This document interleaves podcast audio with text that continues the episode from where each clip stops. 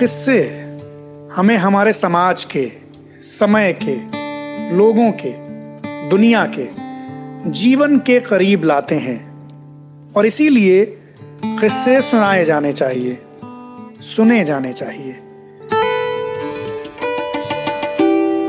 नमस्कार, मैं हूँ हिमांशु वाजपेयी और आप सुन रहे हैं किस्सा गोई।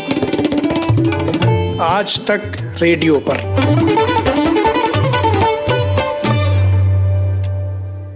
किस्सा गोई में आज किस्सा हिंदी के सुप्रसिद्ध कवि सूर्यकांत त्रिपाठी निराला का। निराला जी, अपनी कविता के लिए तो मशहूर हैं ही, अपनी शख्सियत के लिए, अपने तेवरों के लिए, अपनी पक्कड़ मिजाजी के लिए, अपनी खुददारी के लिए बहुत मशहूर हैं। तो एक बार का वाक़ है, लखनऊ के एक मशहूर ताल्लुक़ेदार ने कुछ बड़े कवियों को आमंत्रण दिया अपनी कोठी पर पधारने का। उनके सम्मान में एक दावत रखी और एक छोटा सा काव्य पाठ भी रखा। तो तमाम बड़े कवियों को निमंत्रण पत्र भेजे गए, बड़े खूबसूरत निमंत्रण पत्र थे। निराला जी के पास भी आया। निराला जी का मिजाज ऐसा नहीं था कि वो किसी के यहाँ जाते इस तरह की दावतों में तो उन्होंने मना कर दिया। मगर उनके कुछ दोस्तों ने उनसे बड़ी विनती की कि निराला जी, आप चलिए, ये ताल्लुकेदार साहब जो हैं, ये बड़े साहित्य प्रेमी इंसान हैं। तो निराला जी भी चले गए। अब जब शाम हुई तो ताल्लुकेदार साहब अपनी स्टेट के मैनेजर के साथ आए। तो मैनेजर साहब ने ताल्लुकेदार साहब का परिचय कराना शुरू किया वहाँ मौजूद कवियों से।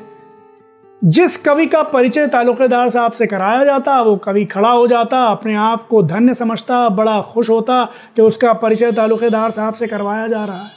निराला जी को ये तमाशा अच्छा नहीं लगा। उन्होंने सोचा कि भाई इन्होंने हमें बुलाया है तो इनके पास तो पहले से ही परिचय होना चाहिए। ये हमें जानते नहीं हैं तो बुलाया क्यों है? और अगर बुलाया भी है, अगर परिचय नहीं भी है तो ये मैनेजर क्यों परिचय करवा रहा है? फिर या तो कवि खुद ही अपना परिचय करवाएँ, या फिर सीधे काव्य पाठ का आयोजन शुरू हो, कविता से परिचय मिल जाएगा। बहरहाल, जब निराला जी की बारी आई तो निराला जी ने मैनेजर को रोक दिया और खुद ही अपना परिचय दिया एक अलग अंदाज में, बिल्कुल निराले अंदाज में। निराला जी ने कहा कि हम वो हैं कि जिनके दादा की पालकी को तालुकेदार साहब के दादा ने अपने कंधे पर उठाया था। निराला जी असल में एक साहित्यिक घटना का ज़िक्र कर रहे थे, जब महाराज छत्रसाल ने महाकवि भूषण के सम्मान में उनकी पालकी को अपने कंधे पर उठाया था, कवि के प्रति अपना सम्मान प्रकट करने के लिए। तो इसी घटना का संदर्भ दे रहे थे निराला जी, और जैसे ही मैनेजर साहब आए, निराला जी का परिचय कराने तो वो उठे, उन्होंने कहा, मैं वो हूँ कि जिसके दादा की पालकी को तालुकेदार साहब के दादा ध्रोते थे। जब ये सुना तो सब लोग कायल हो गए निराला जी के कि निराला जी ने अपना अंदाज, अपना रंग ढंग अपने तेवर नहीं बदले और इसीलिए निराला निराला है। एक दूसरा किस्सा ये है कि इलाहाबाद में एक साहित्यकार थे, पंडित ज्योति प्रसाद मिश्र निर्मल।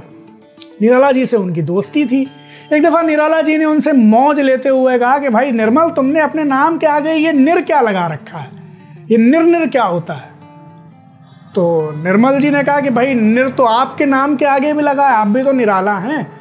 तो निराला जी ने फिर अपनी बात कही कि हाँ मेरे नाम के आगे निर लगा है, लेकिन अगर निर निकाल भी दो, तब भी मैं आला ही रहूँगा। और तुम्हारे नाम से अगर निर निकाल दो तो तुम निरे मल बचोगे।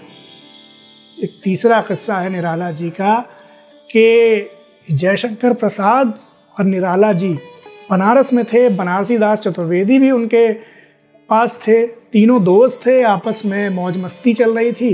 बनारसी दास चतुर्वेदी जी ने जयशंकर प्रसाद से कहा कि बनारस का शहर जो है, इसमें अब कुछ बचा नहीं है, ये ख़राब शहर है पिछड़ा शहर है, यहाँ कुछ नहीं है। इससे पहले कि जयशंकर प्रसाद कुछ कह पाते, चूँकि ये सब जो थे, ये प्रसाद जी के अतिथि थे तो उन्होंने तो कुछ जवाब दिया नहीं, लेकिन निराला जी ने कहा कि भाई, चतुर्वेदी जी, बनारस कितना भी ख़राब हो, लेकिन कुछ वक्त पहले तो लोग अपना नाम ही जो है बनारसी दास रखा करते थे। अब चतुर्वेदी जी ने इस नुक्ते पर तो ख्याल ही नहीं किया था कि उनका अपना नाम बनारसी दास है। बनारस की बुराई वो कर रहे थे। तो ये थे सूर्यकांत त्रिपाठी निराला, अपने अलग तेवरों के लिए, अपने विद्रोही तेवरों के लिए और अपनी ख़ास तरह की कविता के लिए मशहूर। शुक्रिया।